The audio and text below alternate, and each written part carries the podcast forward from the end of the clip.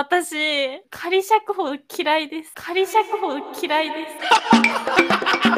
PTA がたまらんな、あの母ちゃんって思ってた思いをうん。ぶつけたってことですか？気持ち悪いですね。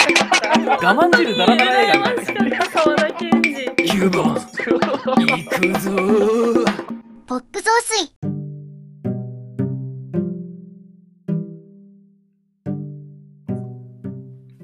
ちょっと大変大変大変。あの、今ね、急にちょっと緊急で、これ録音回してるんですけど、あの、あ、これ、すずめの戸締まりのね、まあ、番外編、反省会、第2弾、こういう形で撮るの初めてなんですけどね。まあ、あの、突然のね、いつもは週末配信なんですけども、急にこういうこと、形で始まって、えーどういうことかと思うんで、ちょっと簡単にご説明させていただきます。あ、私、ポップ増水の、あの、鹿島でございます。あ、普段は亮太と呼ばれてるんですけどね。まあいいか。あの、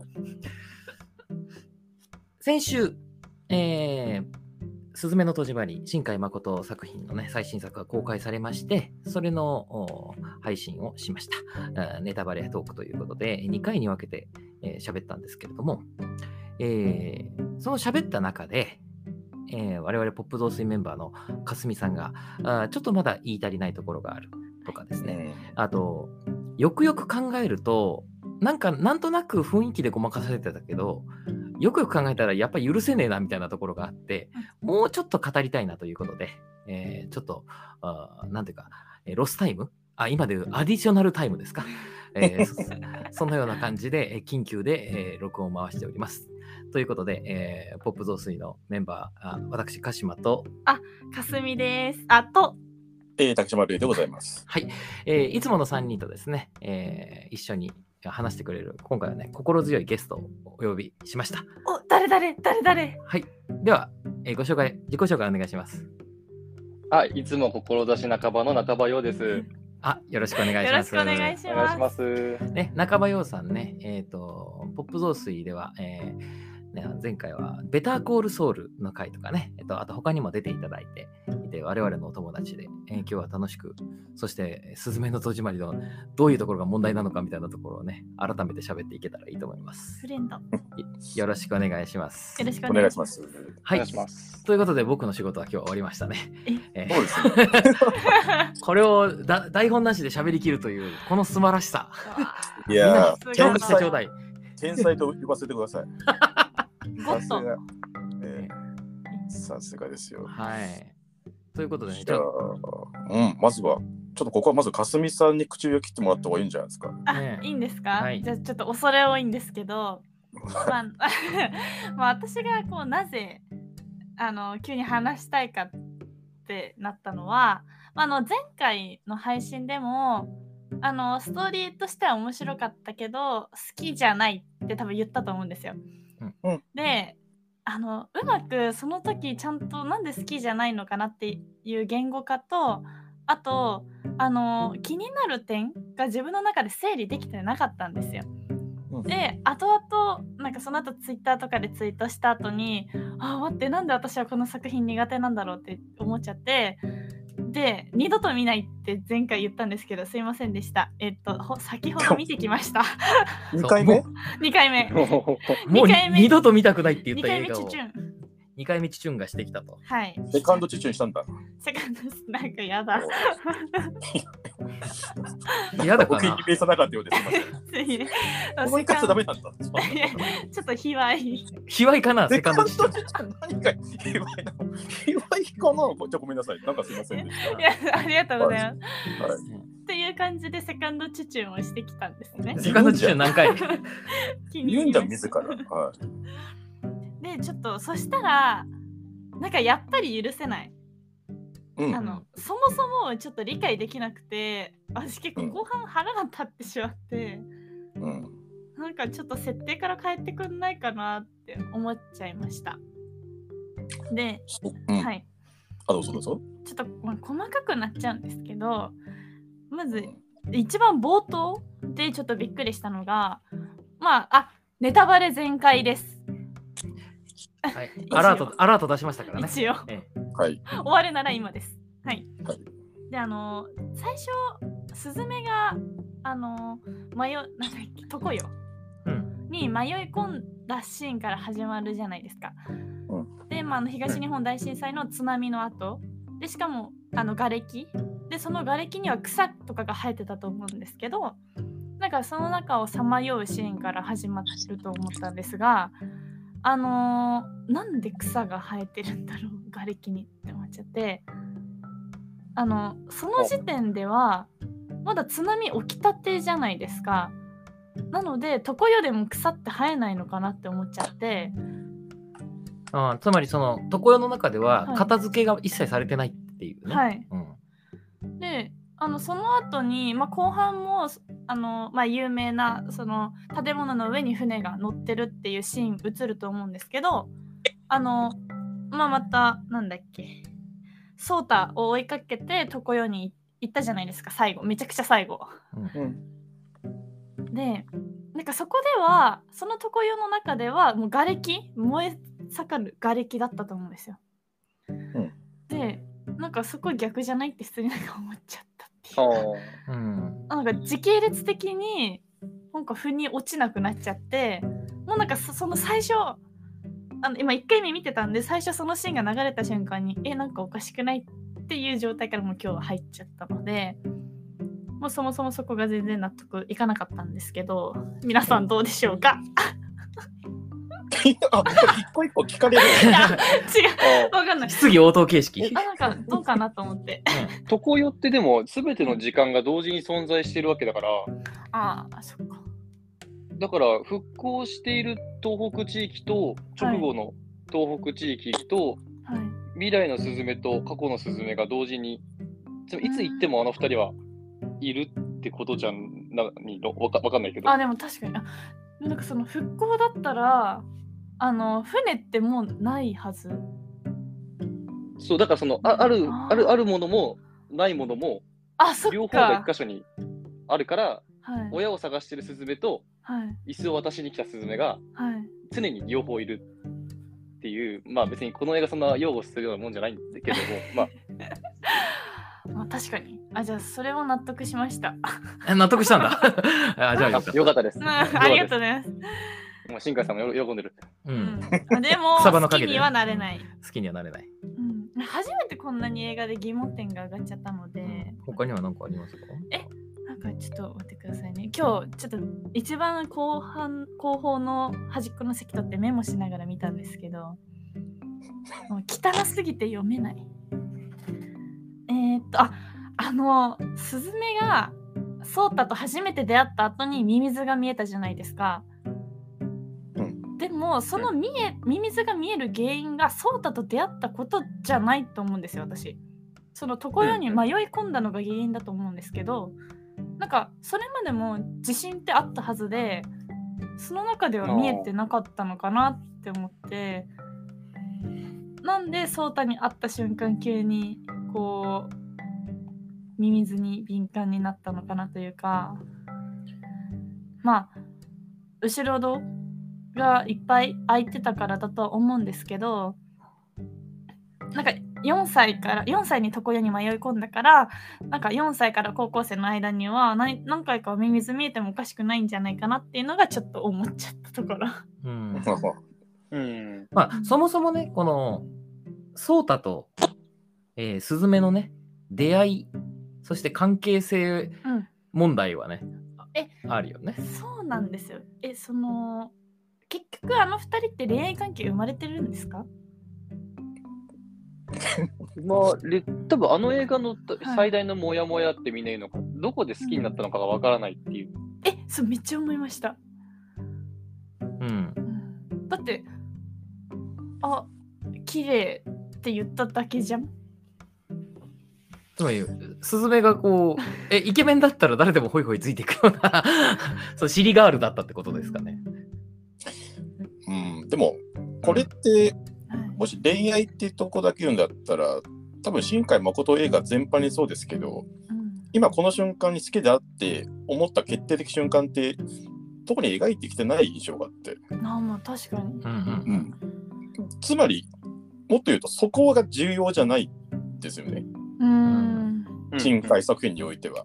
だから、なんかこの気持ちってひょっとしたら恋かな、恋かも、恋なんだっっていうそのプロセスが重要ななんじゃなくてうん。だからもうある瞬間にはそれが好きで愛する人に戦うっていうその動機づけとしてあるものなんで、あ僕多分前の放送で言いましたけど恋愛は基本的にこの人興味がないっていうかある事情を描くためになんか恋愛っていうものがなんかこう通奏低音として鳴り響いてる感じはするんで、まあ、でも分かりますよ。いつ好きだと分かんないっていうのは、それはなぜかっていうと、なんか描いてないから、あんまりそこに興味がないからなのかなってちょっと思いますけどね。確かに。じゃあこの映画における恋愛はお弁当でいうパセリみたいなもんですか？ん？違う？ん？え？か飾り？弁当で、お弁当でいうパセリ、パセリ、あパセリみたいなあのプラスチックの葉っぱ。バラン、うん、あバラン？うん、えっと、そうです。わかんないけど。すいませんでしたいや、わかんない。これちょっと他の人のよ。な中場洋さんどう思います？え、これだから夢の中でずっと会ってる、ちょっと髪の長い人が好きなんですよね、多分気になっててずっと。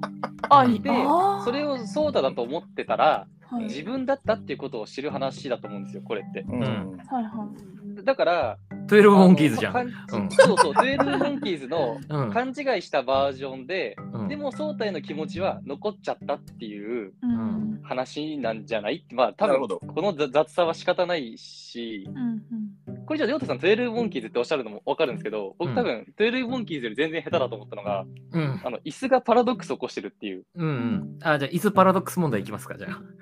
えまあ、椅子の話って簡単に言えば、お母さんに作ってもらった思い出の椅子って話じゃないですか。え。うんはいで、あれが311だから2011年に多分どっ流されるなり壊されるのに消失しちゃったんですよね。うん。そこでこう、まあ、被災地をこうさまよっていた時に未来のスズメから足が1個欠けちゃった椅子をもらったんですよね。うん。で、そのまま成長して家にあって、まあ、その椅子の中にソータが入ったりしながらも、最終的に主人公のスズメはまた若い頃のスズメに3本足の椅子を渡してるっていうことは、3本足の椅子ってどっから来たのかが一生わからないっていうこの映画を見てて。うん。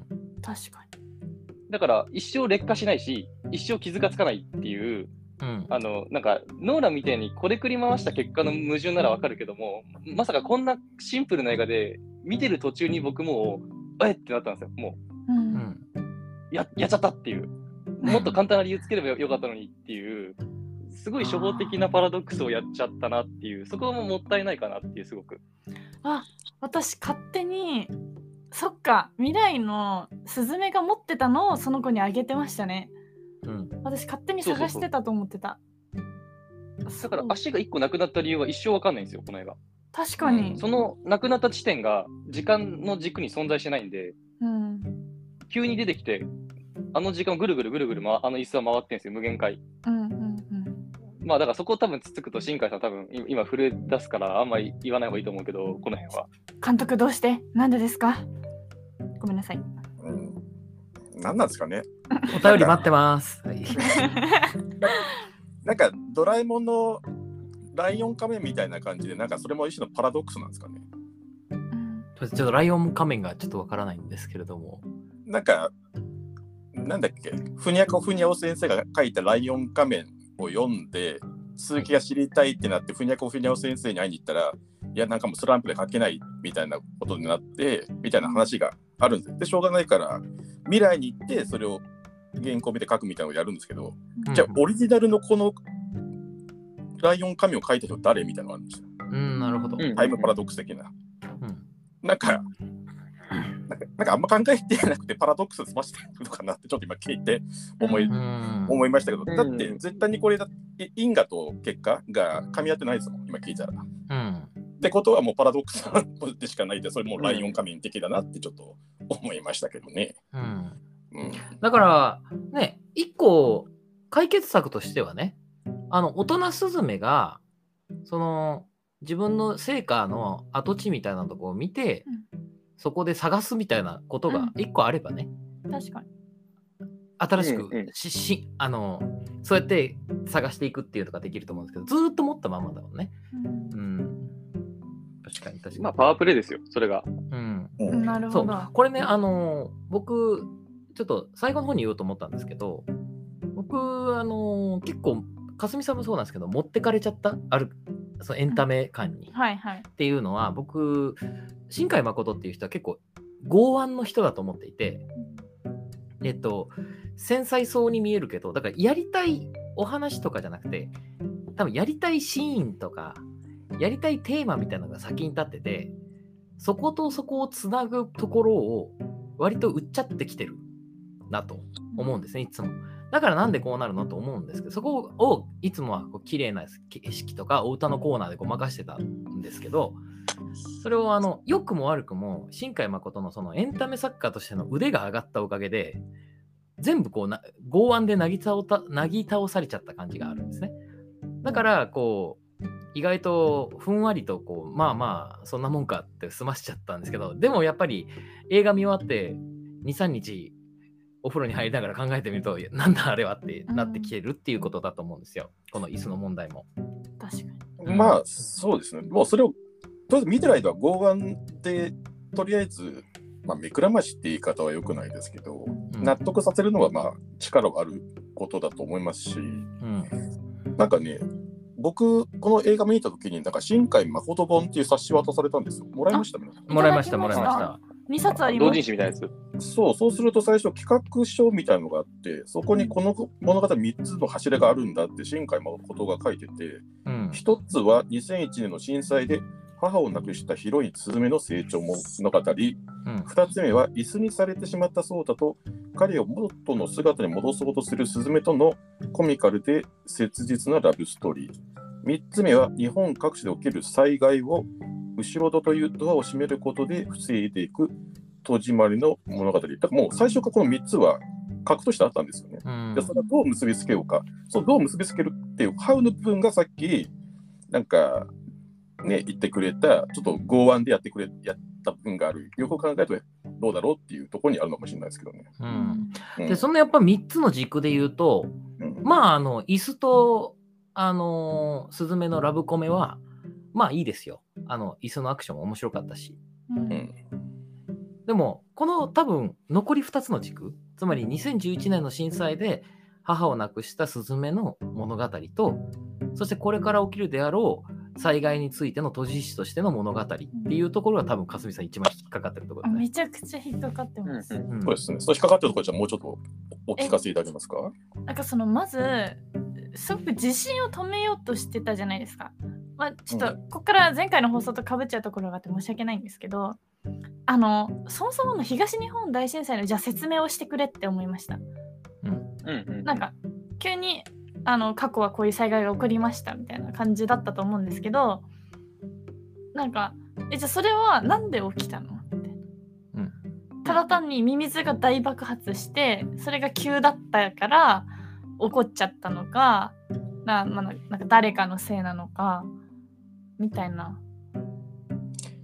そこが、うん。うん、納得いかない。そうだよね。閉じ師という人たちがいるにもかかわらずなぜ起こったんだっていうね、うん。うんうんうんじゃあ閉じ師が仕事してないのか失敗したのか、うん、何かしらの説明もしくは反省があってもいいのではないかと、はい。と閉じ師としてのね。はい、うん。つまり、そこの最大のモヤモヤポイントというのは整理すると、単純に閉じ師の閉じ忘れに起因しているものだ、311が閉じ忘れっていうものだとするならば、うんそれはあくまであのアニメーションというファンタジーの虚構の世界というとも、ちょっと受け入れがたい設定なんじゃないかってことをおっしゃってますかね。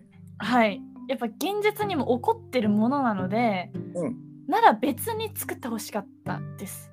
それこそ、起きるであろう首都直下地震をもう起こした設定でやるとか、うんなんかやっぱ過去本当に死者数もすごく多い災害ですしなんかちょっとあの取り上げるならちゃんなん、まあ、取り上げるならちゃんとした設定じゃないですけどうんなんかでもファンタジーに描くならやっぱり起こってない災害を描いてほしいなって思います。うん閉じ師のしその指名忘れは原因っていうよりも結果なんですよ、これ。うん締めでははいうまくいく話なんで。で、はいこれ、この映画なんで僕、終始分からなかったってとしか感想がない映画で、はい、うん要は何をしてる映画なのかずっと分かんなくて、この映画って。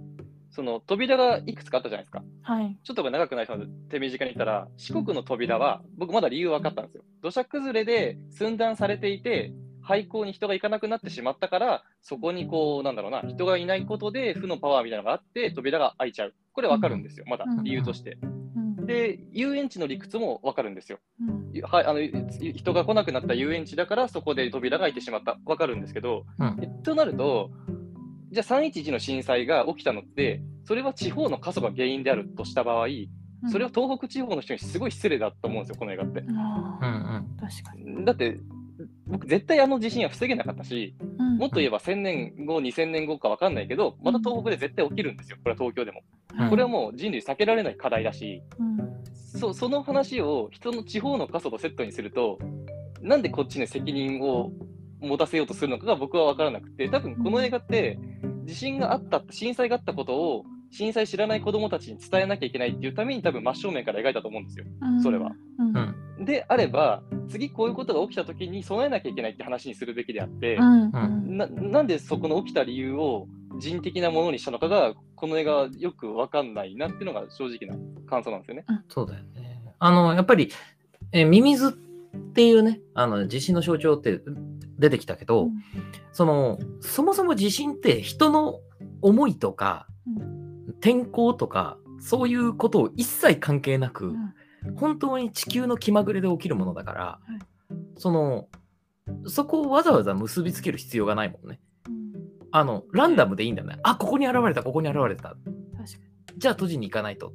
で、全然いいのに、そこにこう人の思いみたいなところが乗っかるから、ちょっと変なことになるよね、それは。に確かにだって閉じる時もここで暮らしてた人たちのこと考えてとか言ってましたうん。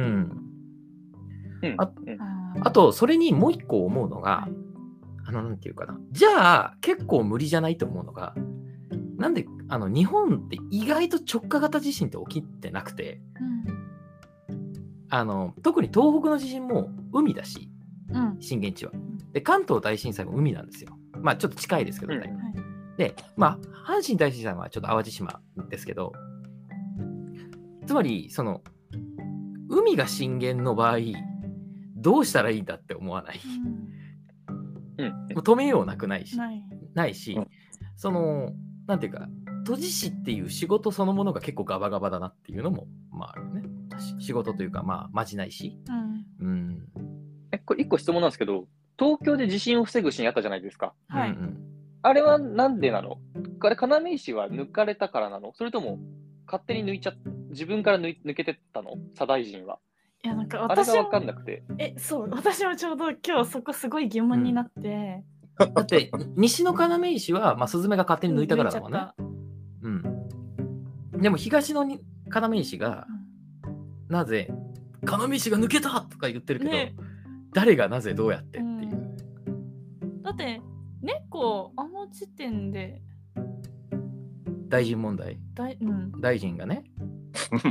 あとちょっと待ってやばい名前にもちょっと疑問が。まあ、それはちょっとはい後ほど喋ろう。はいうんで、大臣が、要、実、まあ、あの、至らんことしてるようで、実はこう、ね、ミミズが出るところを教えてくれてたっていうところがあって、で、結局東京に来たら、あの、要石が抜かれてたっていう展開なのよね。うん、うん。だからえでも大臣が抜いたのかっていうのも分かってないじゃないですか。うん。でも多分大、大臣の立ち回り的には多分抜いてないよね。うん、だから私そのミミズの出る圧力で自然にポロンって抜けちゃったのかなってうん。言い聞かせてます自分に。ああ、だからあの神社に人が来なくなっちゃって、はい多分うん。参拝する人がいなくなっちゃって、うん。抜けたっていう、まあだからそれもね、なんか、と東京の人のせいせいにするなよって話だし、そこはもう。うん あと、申して訳は、だって、うんこ起きるしね。あと申し訳ないけど、そその、東京に、東京にはその、なんていうの、あの、神社の一番偉い人がいるからねっていう。うん、毎年祈りを捧げてるしっていうのもあるし。うん。あ、でもあれは新海さん、インタビューやったらしいんですよ。109シネマでニコタマで。うん。その、ツイッターの情報ですよ。こういうこと喋ってたって。うん。あれは、あの、日本の象徴として祈りを捧げてる方の地下にあるっぽいんですよ、あの神社。うんうん。なるほど。うんいや、そういうことを言われると、うん余計わかんなくなるから、うんあの設定をもうちょっと考えてくれって話なんですよね、それもえ要は。ってことはな何ですか？あの日本のために祈りを捧げてるあのお方の祈りのパワーが足りなかったってこと？でなんかね、うん。そうそうそうそう、そうなるし、だから、うん。多分首都直下が起きた時って日本どれくらい死ぬか、死者が出るかっていう推定があるわけじゃないですか。うんうんでそのそれを多分ね、我々が生きてるうちに多分絶対1回起きるだろうっていう確率なのに、うん。うんその描き方はあのもうちょっとセンシティブにならなきゃいけないところっていうか、今後起き,、起きた時にもこの作品は残ってるわけだし、うん。やっぱなんかね、大事な設定を結構こう考えてないのか描いてないのか、どちらにせよ作品内でに存在してないっていう。あそのあ。僕思ったんですけどあの明確な悪役を立てたらいいのになとは思ったんですよ。あうんうん。つまり、えっと、帝都物語における加藤康則的な、うんうん。あの、ね、帝都物語っていう小説と映画があって、はいはい。それに加藤康則っていう魔人が出てきてね。ー。はいで、す関さっきの関関東大震災でそいつのせいで起きてんだよ。あえまあ、正確に平の清盛を目覚めさせるんですけどね。あ、そう、平清盛を目覚めさせる。はいはいはい。で、まあ、あの、それを日本にいろいろ災いが起きるじゃないですか、その魔人のせいで。なんか、それでよかったと思うんですよ、僕は。だから、そいつのせいだっていうことにして、そいつを倒す話の方がこう飲み込みやすい。あ確かにうん。なんか、人々の思いとか、そういうのふわっとしたのよりもね、うん、とは思うんですうんけどね。うんうん。あそのおじさん、うんあの都知事のおじいさんいらっしゃったじゃないですか。あなんか田中泯みたいなうんおじいさんね。あの人が 100まあ万人声優じゃないけどね。あの、松本そのためじゃないけどね幸幸四郎じゃなくて、松本白白白鵬ね。白鵬。白鵬。なんか100万人の命救ったことを誇りに思っていいみたいなセリフ吐いたと思うんですけど。吐いた。うん。ごめんなさい、うん。ちょっとそれも腑に落ちなくてうん。あなんか 東北の6000人はいいのかみたいな、そうそうそう、うん。そこなんですよ。あ所詮なんか人数っていうか、えじゃあなんか別に人数少ない地方なら地震救えなくても仕方ないの？っていうふうに捉えちゃったんですよ。うん。うんうんうん。そなんなんでその100万人救えたみたいな言い方したのかなと思って一人でも救えよってね。そうそうなんです。でそこが難しいのが、その前回前作の天気の子で、ヒロインの命、ヒロインを救うためなら何人死んでも構わないっていうね、方向に舵を切ったじゃん、あの映画って。で、誰が困っても構わない。あの、そういうわけでもないから、うんその、そうなると、あの、マスを助けようとすると、そういう数論ではなくなってきてしまうよね。うんうん。だから、まあだから持ってき方ですよね。その、要は、庵野秀明の映画みたいに、シン・ゴジラでもシン・エヴァでもいいんですけど、うんそのもうこれは起きたことは変えられないうんから、復興していくしかないっていう方向に持っていけばうんよかったんですよ。もう要は、我々はまだやれるみたいな、はい。現に東北の方はね、この11年、復興を当然していたわけで、そのこれもイライラするのが、その復興していった街が映してないんですよね。うん困難区域しか映らないから、11年間の東北の人たちとか、まあ、日本全体の努力みたいなものがうん全く描かれてないっていう、僕、結構この震災を描く上で重要な要素は復興であるはずなのに、うんうんなんかそこもよくわかんない作品だなっていう。確かに。うん。それこそあのなんだっけ常世に迷い込んだところのところで海藻とか入れてその震災起きた後どんな風に避難したとかなんかそれからの姿本当にちょっとでもいいので映してほしかったなっていうのはやっぱありますねうん。でものそもそもの設定地震を止めようとしちゃダメだと思いましたうん。そうだね。地震を止めるっていう設定が、そもそも地震が起きまくってる日本においてかなり無理があるっていう。うんどう描いてもセンシティブにはなるしね。だからだって仮に東日本大震災がなかったとしても、阪神・淡路大震災があったわけだし。うんうん。だから、ようさん言ってくださったように、やっぱどう復興していくかの方に焦点を当ててくれたら、まだ震災を取り上げた理由もすごく納得いったし、あの、東京の地震を止めないでほしかったなってすごく思う。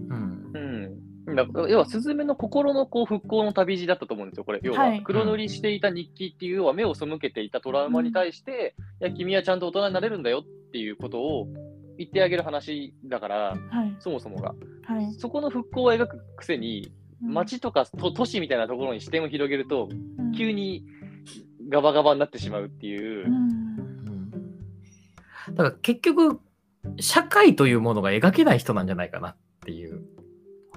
はその今までずっと1対1とか個あうん内在するもの世界系みたいなものをずっと描いてきたからそれを今回エンタメ化する上で社会っていうものに目を向けた時にやっぱりそこのそこの筋肉が圧倒的に足りてない。うんうん。なるほどね。僕前、前回の放送で一番開けてるって言ったけど、開けてはいるんだけど、うんでも最終的に向かってるのは内面のところだって話をしてるんですよね、今。うんうんまあでも、そうだと思います。今ずっと話聞いてる結局、何を描くか、何を描かないべきかって、取捨選択のところですごくセンシティブなところの話をしてるわけですよね。うんで、僕今ずっと聞いてて、もしこういうところを入れてほしかった、これは描くべきじゃなかったとも全部やったときに、それがエンターテインメントとしてなり得るのかっていうのはまた別の話だなと思って聞いてました。うんだからそのバランスっていうのをどう受け止めるべきか、我々が。あの正しさによってなんか癒されることもあるし、面白さによって癒されることもあるし、なんか多分言ってることはごごもっともっと思いつつ、この映画を少なくとも、えーっと子供も見るうんアクションエンターテインメントとして届けるときに、じゃあそれをどこまで外に開いて、どこまであのうちの世界に留めるべきかっていうのは、あの多分新海誠の資質もあるでしょうし、まあ、計算もあったとは思いますよ。心の復興と本当の真相の復興っていうのをどこまで描くべきかっていうのは。あーなんかそれもよくわかるんですけどうん。一個こう反論ではないですけど、うんうん。ただこう僕もその各いろんなエンタメでそれぞれ見る人の受容体があって、はいはい。で受容できるラインがあると思うんです。うん。ねあのー僕らは本当バカバカしいとは思いますけど、ね、よくとテレビドラマとかで銀行強盗が車で逃げるときにシートベルトをしてないとダメだみたいなね。うん。で多分あれはシートベルトをしてないと危ないでしょって本当にノイズだと思ってる人がいるからだと思うんですよ。うんまあ自主規制もありつつだと思いますけど。うん。で僕らはそれはバカバカしいと思うじゃないですか。うん銀行強盗なんだからシートベルトしないでしょみたいなことを思うんでそこはもういいんですがうん。そそれは勝手にしてくださいと思うんですけどただ今回新明確に東北の震災を描いててでやっぱ当事者がいる出来事じゃないですか。うん。の方にそのとってはノイズが多すぎるのではないかっていう、ん。で僕はそして九州の人間で当時まだ九州にいたから、その東京で震災も経験してないんですね。うん。だからその東日本大震災をあのニュースでしか知らないんです僕は。うん。だからこうあんまり強く言えないんですよねそこは。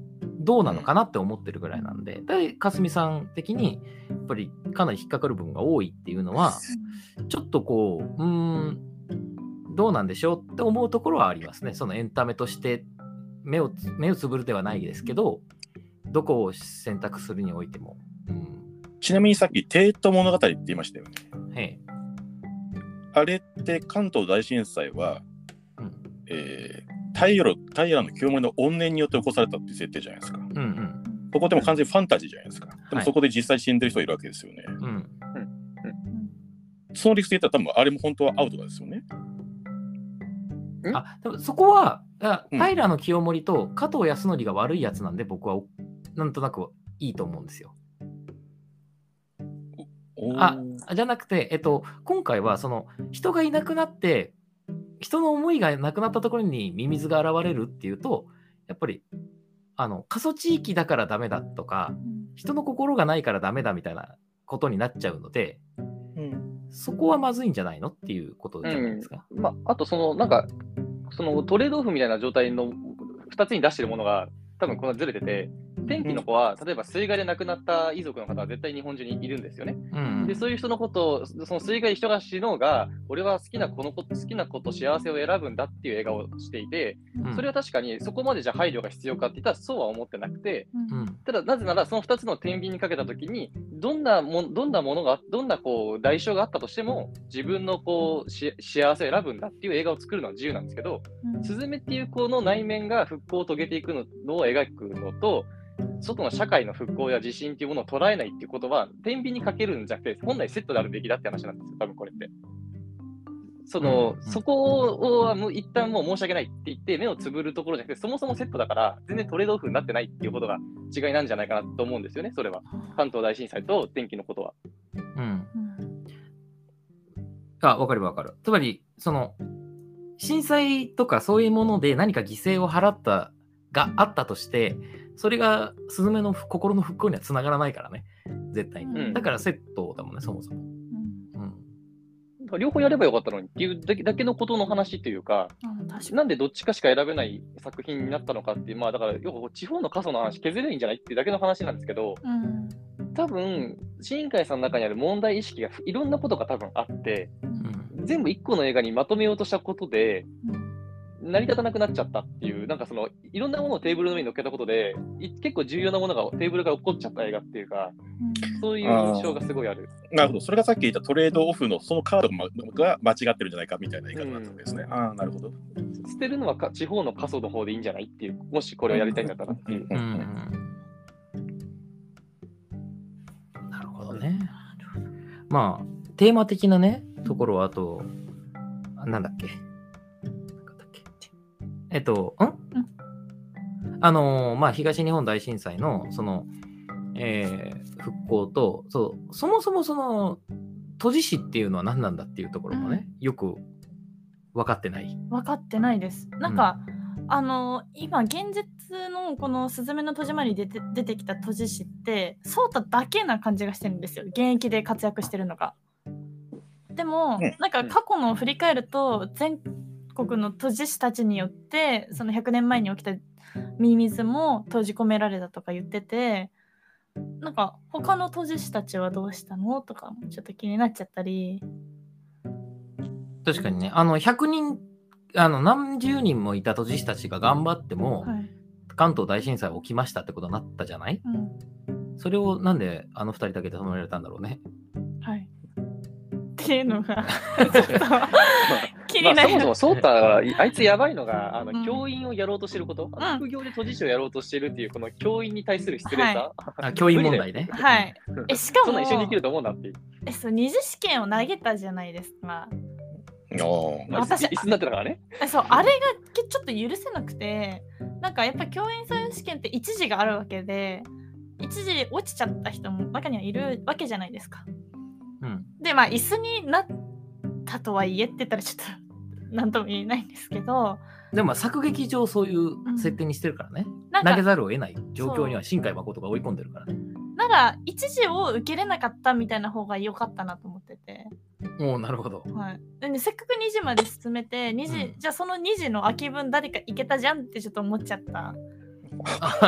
単純にそこの心配か。はいはいはい。はいなんか落ちた人に失礼。うん。まああと、普通に、これはね、あの多分、最初見た時から思ってて、前回わざわざ言わなかったけど、あったよね。あのー教員採用試験に行くにしては髪が長すぎるとかね。いやーまあ確か まあまあそこは、まあ、ファンタジーだからいいっちゃいいんだけど、に。でもにしても、まあ、ソータのその副業でできるほどのあれじゃないっていうのはままさにその通りで、うんだって都知事ってお金もらえるものじゃないから、はい。絶対に収入源があった方がいいわけでうんってことは何かフリーランスの何かをやった方がいいわけですよ。うんとか本当に神社をやるとか、うんでそ先々に行くとかねそういうことやった方がいい。なんで学校の先生なのかっていうのもよくわからない。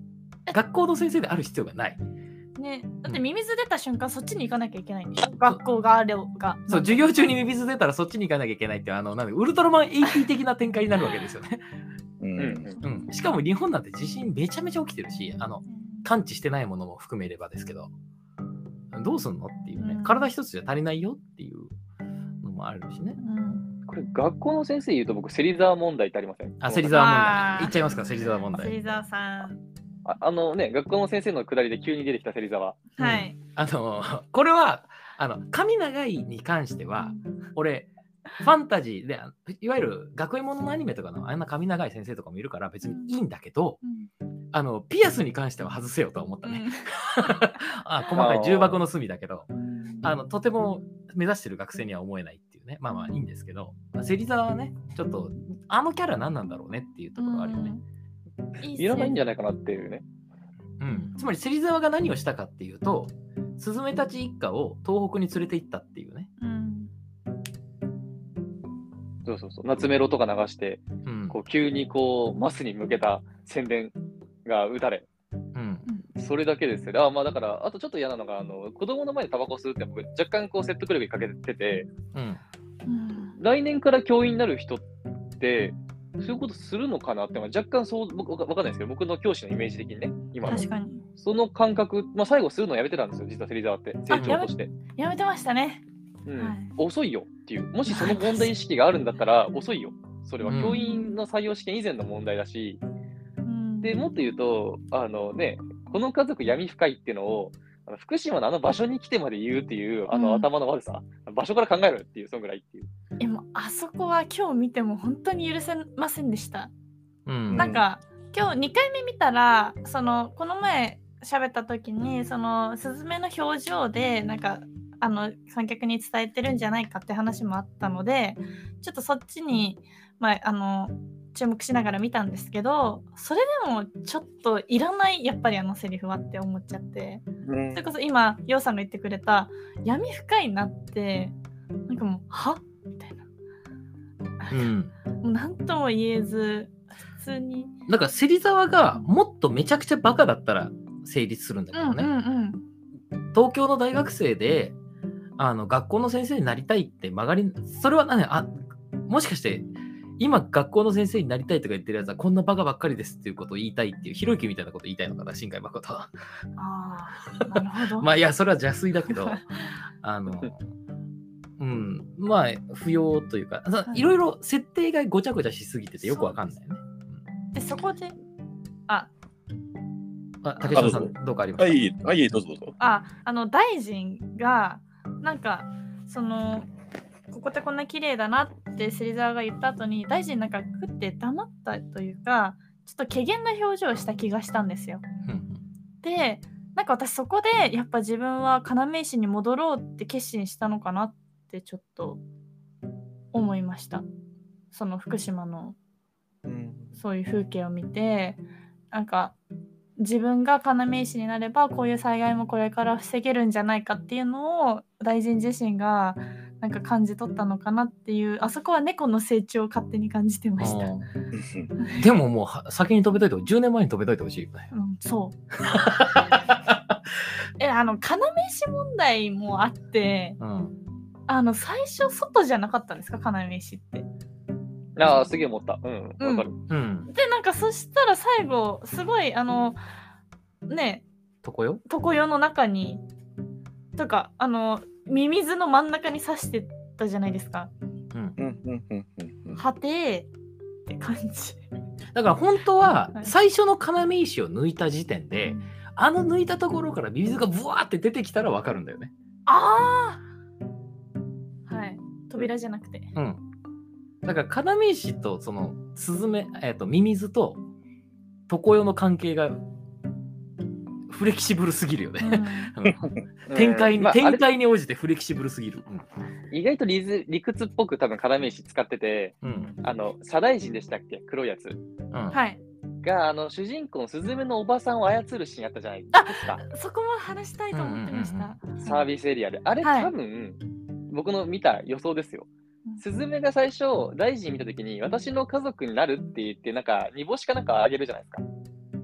あはいはい一番はい。最初って。うんはいその時に、あの、でもあなたのことでもそんな好きじゃないみたいな感じで、スズメは距離を取っちゃった時に、多分、誰かのを家族にするっていうのは、非常に責任が重大なことなんだ。それはあなたのおばさんがスズメにしたことと同じように、すごく家族に入れることは重要なことなんだっていうことを、多分言いたいがために使った要素だと思うんですけど、はい要はね、大臣は何でもできるってことにしちゃってるせいで、あの何がしたいのか一生わからない人になっちゃったっていうう、んその場面場面でわかるんですよ。こういうことが今この映画やりたいんだろうなっていうことが。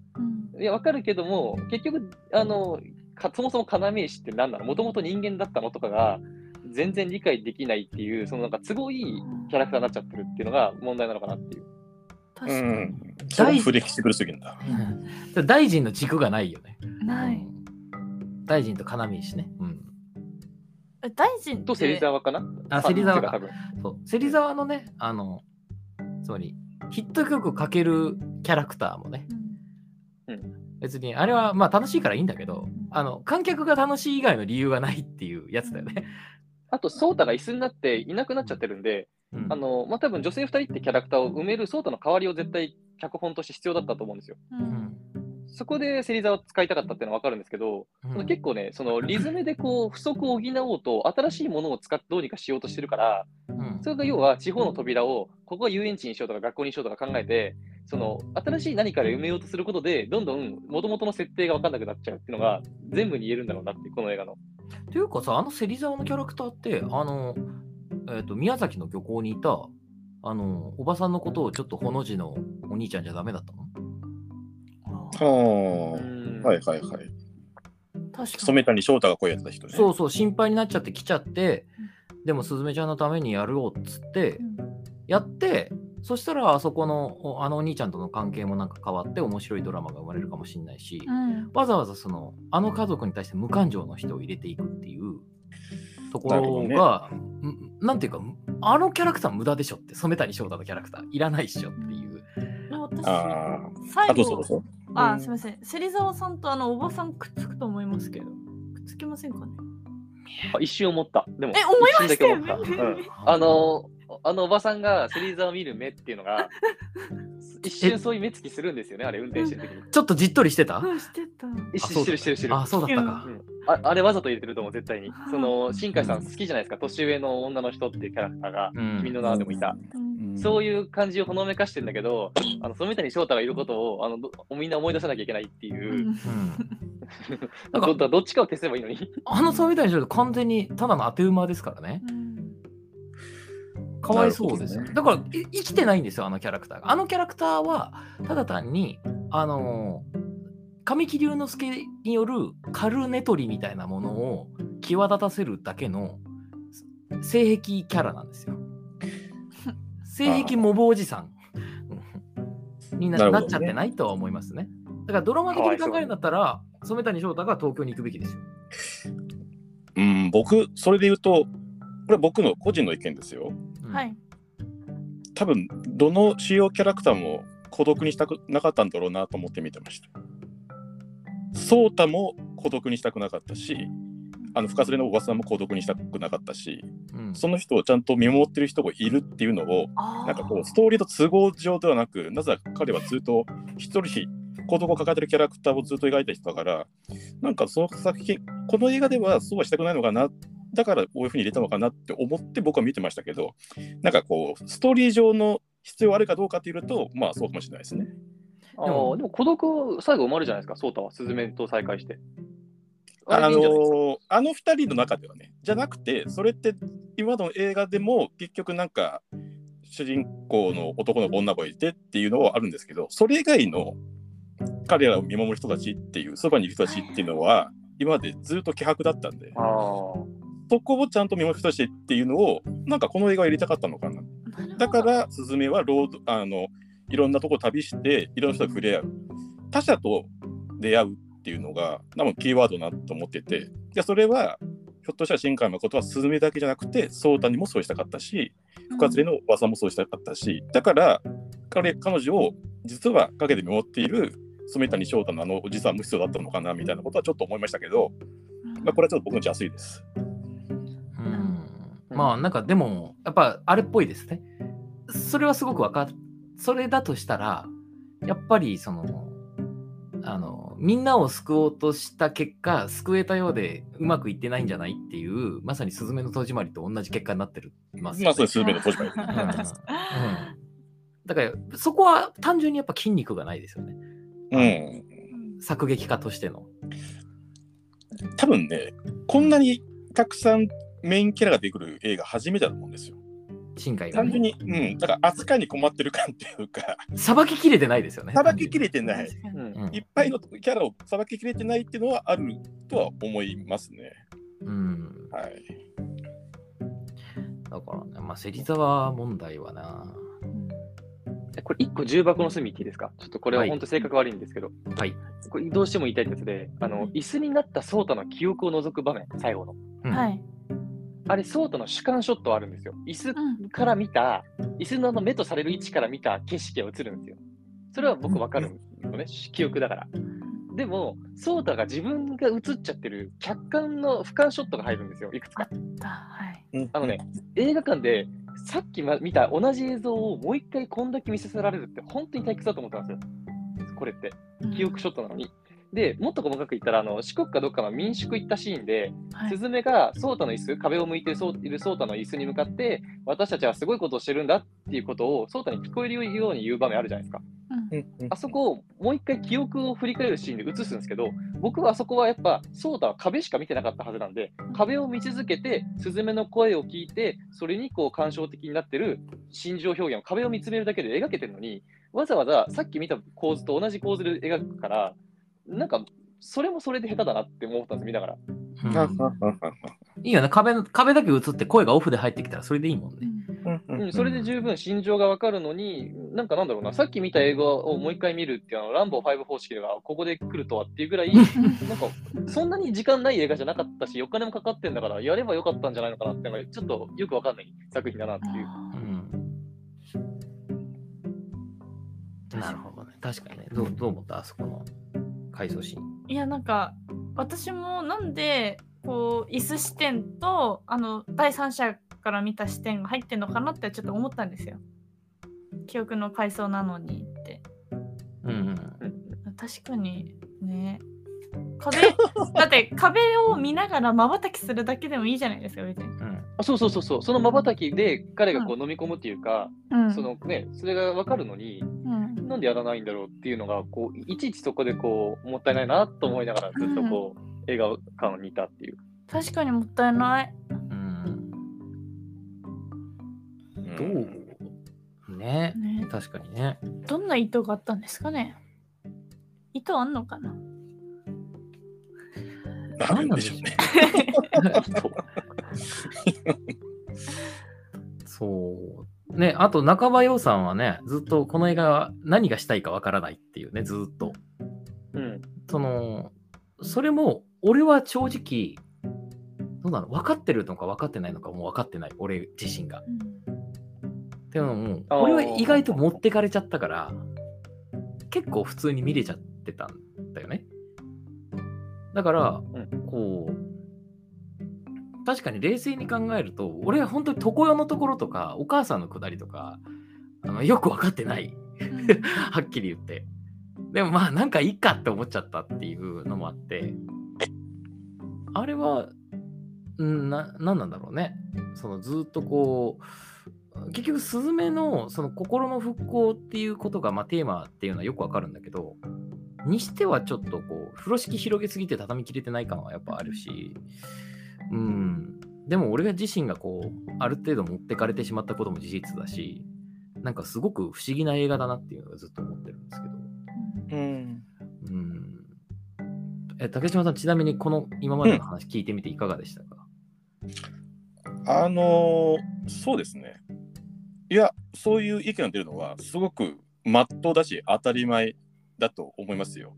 うんだってもう多分、作り手も、なんか覚悟言ったみたいな言い方してるんで、新海誠自身が。うん。こういうセンシティブなモチーフを入れることに対して、どう対応するかっていうのをやっぱり考えたと思うんですよ。今、僕らが言ってることまで考えきれてるかどうかは別として。うんだからもうそこをなんか、えー分かった上でやったっていうところに対しては、なんかあんまり僕もこう個人的な批判的なあの目線ではあんまり語りたくないなっていうのはちょっと個人的には思いますけど、あと結局そもそもこの映画何するか何する話か分かんないみたいなのは確かにそうなんですけど、でもねこの感覚ってなんか昔見たことあるなってちょっと思っ今聞いてて思い出したのはルパン三世か両者の城なんですよ。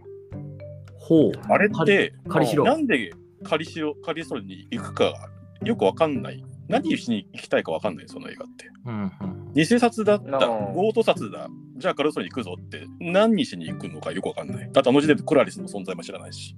うんでも、あの映画見たらそんなこと全然考えないです、僕は。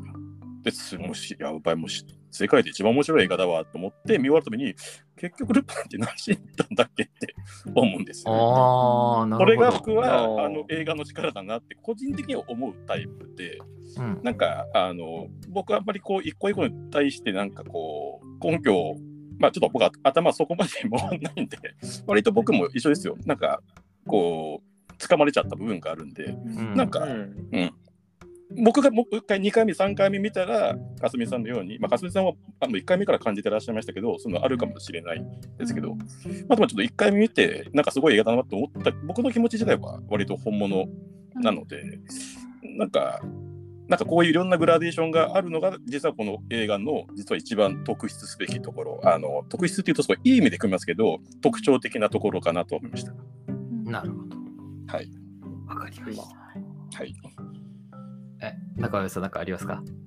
いや、あのポップ同士であんま真面目な話をするのいかがなものかっていう、それポップ同士するかもしれないですけどいやいや全然真面目な話してください。どうぞどうぞ。いや、竹島さんのその理屈わかるんですけど、これうん完全に見解の相違っていうの前提ですけど、はい、あのいわゆるあれじゃないですか、ハワード・フォークスの3つ数える問題みたいな話だと思うんですよ。もうあれ僕大好きなんですよ。言ってしまえば3つ数える。だ見てる人は誰も内容が理解できない映画だったのに、なぜか面白いっていう、うん多分もうその王様だと思うんですけど、はい。それはあのハワード・フォークスだからの話であって、宮崎駿だからの話であって、うん。仮に竹島さんのおっしゃるその内容の矛盾っていうのを全部今てもう取っ払っても、うん。その記憶の回想シーンで主観ショット以外のものが入っているとか、うん。キャラクターが生きてないとか、うんそういうところはないと思うんですよね、ハワード・ホークスと宮崎駿って。うん。で、多分そこをどうそで、そんなことないと思うか、うん。どう思うかっていうところの見解の相違は残るのかなって思うんですね、この作品。そうですね。だから結局残ると映画的うまさ、技術的な部分っていうところでは、まあ全然あの語れる部分はあるかなと思いますよ。うん。うんそうそう、僕どっちもダメなんですよ。内容とその映画的部分が。はいはいはいはい。うんつまり映画的な快感もなかったっていうね。うん。アニメ的快感も。うんうん。んそうですね。。なるほど。じゃあ、かすみさんいかがですか？今まで話して。え私ちょっとまだ気になるところがああ、あって言うはいはいはい。吐き出しちゃう、吐き出しちゃう。いやあの、うん。そのさっきちょっとちらっと出たあのおばさんが左大臣に乗っ取られるところなんですけど、うん。あのまあ結構本音を言うじゃないですかスズメに対して。でもなんか乗っ取られてたじゃないですか、うん。言ってる時かわかんないですけど。だからあのす言葉って本当にあの人の本音なのか乗っ取られたから出てたのかがちょっとわかんなくて、うあのまあその後事故って自転車2人乗りするシーンで、まあ、ちょっとそう思ってたことはあったけどみたいな話はしますけどなんかなんであそこわざわざあの人に乗っ取ってたんだろうってちょっと疑問うん。があります。でいつから乗っ取られてたのかとか なんか、まあ、あのおじいさんに左大臣はついてってあげなって言ったからでもついてったと思うんですけどうん。私あの思ったよりおばさんが東京に来た時ちょっと色っぽいなって思ったんですよ。なんか口紅の色とか、ああ、もう東京に来た時点でね。はい、うんあすごい都会的な女性だなって思っちゃってうん。なんか本当に宮崎から来たおばさんなのかもうそれ宮崎崎県民のことバカにしてない。大丈夫。違う大丈夫。違う。ちの親父宮崎県民だけど大丈夫かな？違う。えごめんなさい。あ宮崎みたいな偏僻なところにあんな色っぽいやつはいねえっていうことがかすみさん言いたいこと。だ。かすみさんも結局やっぱ自分のお茶の水に耐えられると。そうか自分の住んでないところになると新海誠ぐらいあの解像度がガバガバに優なってしまうしくしてやれよ。と優しくしてやれよ。責めるな。責めるな。いや、まあ、自分をまあ漁港のねあのいや出身だしね。あのだから近くてあのちゃんと理由があるんですそう思ったのには、はいはいはい。ねえちょっと聞いてください 聞いてますよ。宮崎にいる時にえ宮崎にいるおばさん？うん。よりもその東京に来たおばさんが色っぽかったって話。なるほど。東京に来た時にうん。ちょっとこう頑張ってると。はい。だからもうこの時点で左大臣がおばさんに化けてるんじゃないかと思ったんですよ今日は。お あー。色っぽでもそれすぎる、そう。結構でもそれいいんじゃないですか？だってお茶の水で偶然あったのおかしいもん、あれ。そうそうそう、んんん。えなんで分かったの場所と思って、うん。そうだからあのーなんか一緒に宮崎帰ってきたけどなんか大丈夫かしら？みたいな。えそう。あでトッペルゲンガー。つまり、要石を外したのは、あのおばさん説ってことだね。あ違います。違うんだ。乗っ。取られたってことじゃないの？うん。あ間違って抜いちゃったの？おばさんがえ、まあ、なんかそういうふうに聞聞こえたけど、そういうことじゃないの？えだって片道を抜いて大臣になって、だから、で、もうお茶の水にいる時点ではもう乗っ取られてるっていうんだったら、なんか、おなるほど、要石は実はあの場さんがみたいな、思って今聞いちゃいましたけど、あ、そういうことじゃないんだ。じゃああのおばさんが全部発端なの？いや、つあのーあの親子、まあ親子と言いますけど、あの親子が全部発端だよね。全部ある。すごい。あの親子、あの、斬新。すスズメが色ぼけしなかったらこうにはならなかったからね。まあでもそこがちょっと不思議そう。あのねヨウさん言ってくださったようにお茶の水で合う普通。うん。だって私東京いるって言われたら真っ先に思い浮かぶの。東京駅とか新宿だしお茶のあ、それあれだよ。ほら、あの、買った買い物の決済が見えてるから。ああなんだ。そうだ。そうそう。でだから駅前だったのはマジな偶然で、お茶の水の多分、なんかわかんない。ロローソンとかで買い物してるのがばバレてんじゃないのかなっていう。えじゃあ左大臣に乗っ取られたのはいつなんですか？あのパーキングエリア？うん、そう思ってみるんだけど。えでじゃああのなんかそのスズメに言ったほ言葉はそのおばさんの本当の本音なのか、左大臣が乗っ取られたことによる言っちゃったなのかがちょっとわかんない。まあ両方なんですか？乗っ取られたことによって、なんか本音が、心の奥底に眠ったものが引き出されちゃった。だから自転車であの自分が言ったことはあ分かってるし、それがちょっと本音でもあったみたいなことを言うってことは、まあ両両方なんじゃないですか。あまあ、そなんかそこはもう乗っ取りとか関係なく自分の心と心同士で向き合ってほしかった。まあでもあれは左大臣によって引き出されたから向き合わざるを得なかったってことなんじゃないの？じゃあいいんですかね。うん、俺それよりもなんであのシーンがさあれを左大臣がやったのかっていうことの方が変、確かに。うんまあ、さっきちょっと触れたけどねえめっちゃあのシーン怖かった。でも左大臣があれをやる意味ないもんねない。あれはただ単にこのドラマ的にするだけだよねうん。うん。まあだからその右大臣、う右大臣で言わないのか。大臣と左大臣を、なんか理由を解説する人ってツイッターやら何やらでいると思うんですけど、YouTube でうん見てないけど。うんいや、それはもう完全にもう、いわゆるオタク的に萌えの要素に入っちゃってて、う。ん少なくともあの映画見るからには分からないのは間違いなくて、うんまあ、多分ね、理屈はあるんだろうけど、それはあくまでファンの考察の域を出てないかなって感じはするんですよね、正う直。んでもさすがに新海誠もいわゆるオタク的な設定の詰めはもうちょっとした方がいいよねうん。うんうん、これどっちなんでしょうね。オタク的な設定を最初から詰められてないのか、詰めてるのをあえて、それを描き、なんだろう、説明しすぎると失速すると思って言ってないのか、どっちなんでしょうね。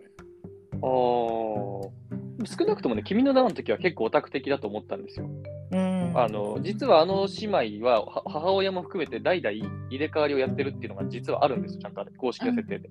うん。へえちょっとずつ、ちょっとずつ、例えば、あのひあの町を避難させるような政治能力を持っている人と結婚する、市長としてね、まず。うんまあ、まあ、町長かなわかんない。まあ、その、要は行政の長としての人と結婚するとか、そういう、こう、ちょっとずつ、ちょっとずつ、き来たるべき彗星の、あの衝突まで、頑張って入れ替わりを行ってるんですよ、実は、あの町の力で。で設定は、一応、都合いいよねっていうところは、新海さん公式で一応残していて、ヒントもちゃんと匂わせながら小説で回収するっていうやり方をしてるんで、うんまあ、やっぱオタクアニメを作るのは向いてる人なんですよね、絶対に。確かにあのおばあさんが昔はその子あったなみたいなこと言ってたな。あーそうそうそうそうそう。あれ、あ間違いなくそういうことなんですよ。あー、なるほど。うんはいはいはいはい。まだあといあどうぞどうぞ。はい、ごめんなさい。はい。あと一個あるんですけど。うん。吐き出しちゃおうあのー最初4歳のスズメが常世に迷い込んだじゃないですか。うんあれって死にかけたから？死にかけたから。なんかそあの常世あー、なるほど。ってその亡くなった人と現実の境目って言ってたじゃないですか。うんまあ亡くなった人が行くところ。うん。でなどうやって迷い込んだの？っていうのがちょっともうずっと疑問にあっちゃって。うん。あー失礼 ええそうなのあであ、はいはいはいはい。でそのうんそこがちょっとまだよく分かってません。はい。常世にどうやったらいけるのかどうんどういうふうに皆さん解釈したんですかね？いえっと、僕はすごいメタなことしか考えてなかったです。ほうほう。主人公だからっていう。主人公だといけるんですか？うん、え？主人公だといけるんですか？えっと、主人公だからいけるんじゃなくて、行った人が主人公になるっていうこと。うんああ、なるほど。まあ、作劇上の理屈に置いてってみて言ってるんですよ。うん。うんなんか納得。いや、納得しなくてもいいんだけど、あ別に。うんただ、あの、スズメがまあ行く、スズメという人が行く理由の説明にはなってないから、全然。うんうんうん。うんうんうんまあ確かにだから、だからその、常世とどうアクセスするかっていうのもよくわかんないもん。はい。うん扉じゃなくてもいいんかいとかね。うん。うん。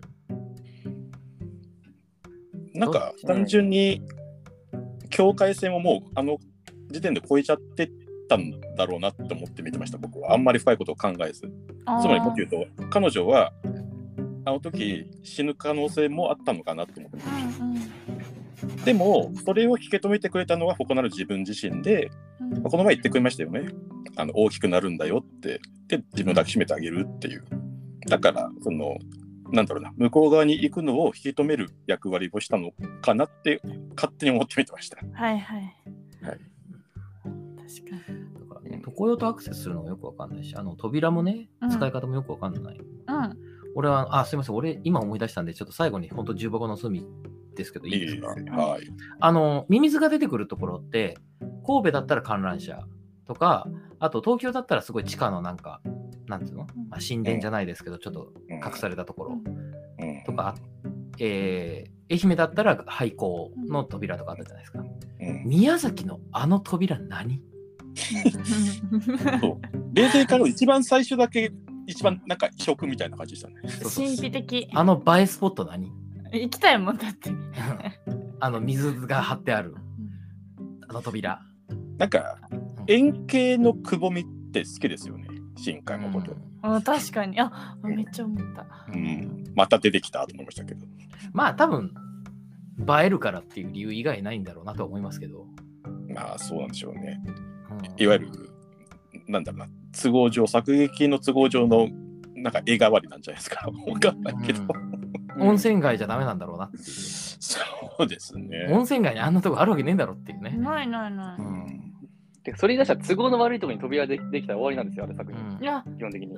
それこそ海とかね、うん。海に沈んだ船の扉とか。うん。あとなんで宮崎なんだろまあそれ前も言ってましたね。って思った。う、うん、いや九州ってまあ起きますけどそんな起きないですよ地震。まあえっと今年ちょっとありましたけどね宮崎地う震、ん。うん、なんで宮崎なんだろういやもうおもだって愛媛はまあ何回があるし、ね、神戸もわかるし東京もわかるから。いやもうそれだったら熊本にしちゃえばよかったんですよ。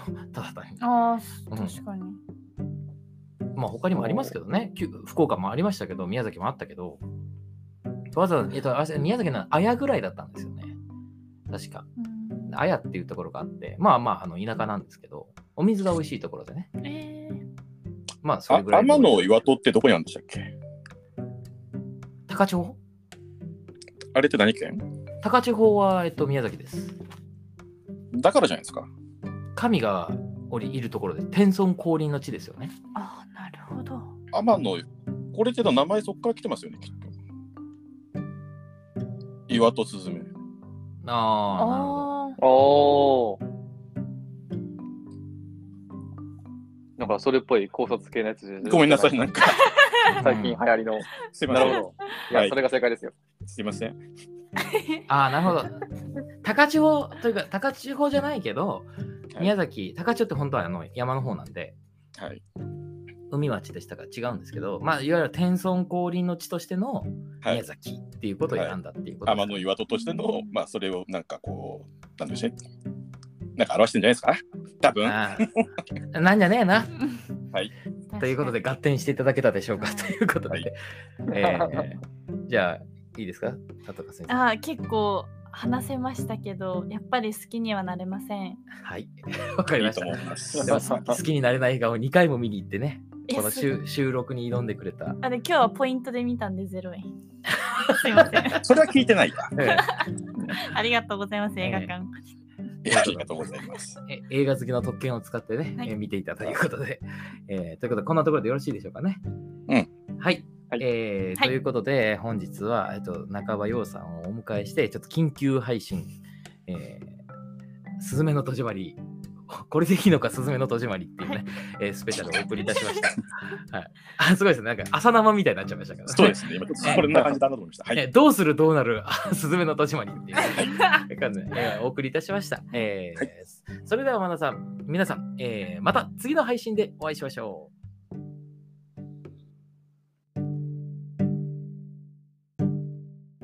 皆さん今週のポップ増水いかがでしたか？もし感想などがあれば「ハッシュタグポップ増水」綴りは POP 増水は漢字で Twitter や Instagram に投稿よろしくお願いいたします。投稿してくれた方にはなんとかすみから返信が届きますよ。ぜひ感想をお待ちしています。それではまた来週。